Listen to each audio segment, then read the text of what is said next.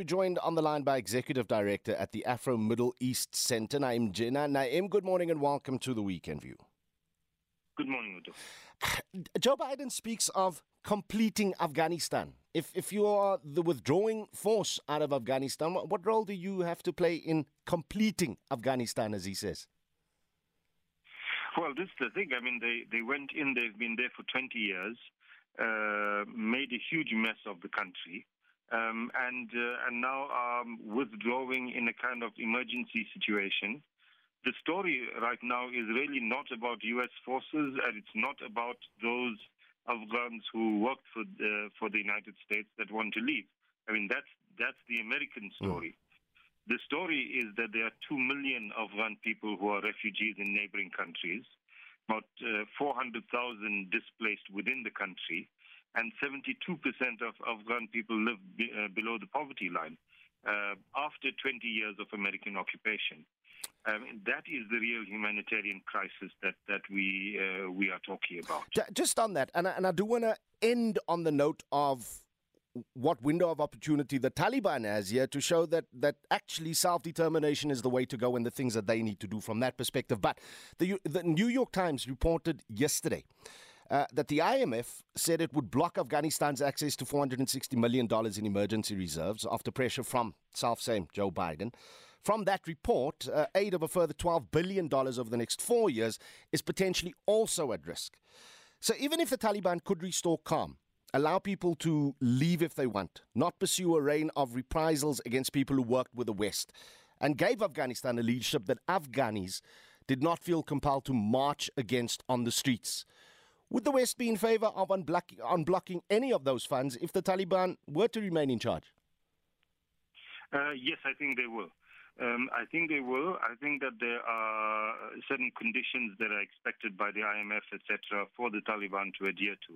I mean, uh, th- this is just normal. I'm, I'm not talking about uh, structural, mm. structural adjustment, etc., that might be problematic on other levels. But um, the Taliban desires international legitimacy. Um, Western countries are willing to give that uh, legitimacy uh, if they feel that certain conditions are met. But also, let's remember that apart from the Western countries, um, China, um, Russia, Iran, Pakistan have already recognized mm. the Taliban uh, as the government of Iran. Um, they will continue to deal with, and they are dealing with the Taliban. Their embassies remain open, etc. So legitimacy is not just about the United States and and uh, and, and, NATO countries. Uh, it's broader than that. But certainly, the IMF uh, uh, loans and um, uh, uh, millions of dollars that are stored in American banks that the U.S. has now frozen uh, to to Afghanistan.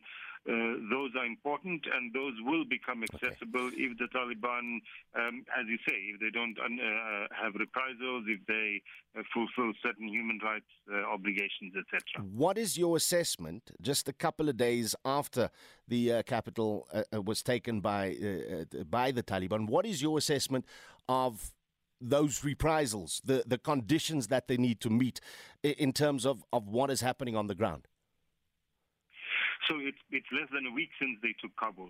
The Taliban leadership have made certain uh, promises and given certain guarantees around the reply, uh, reprisals, around uh, saying that there won't be any, um, around forming an inclusive government. They're still in talks with people like Hamid Karzai, Abdullah Abdullah, two former presidents, um, around issues of women's education, persecution of uh, uh, religious minorities.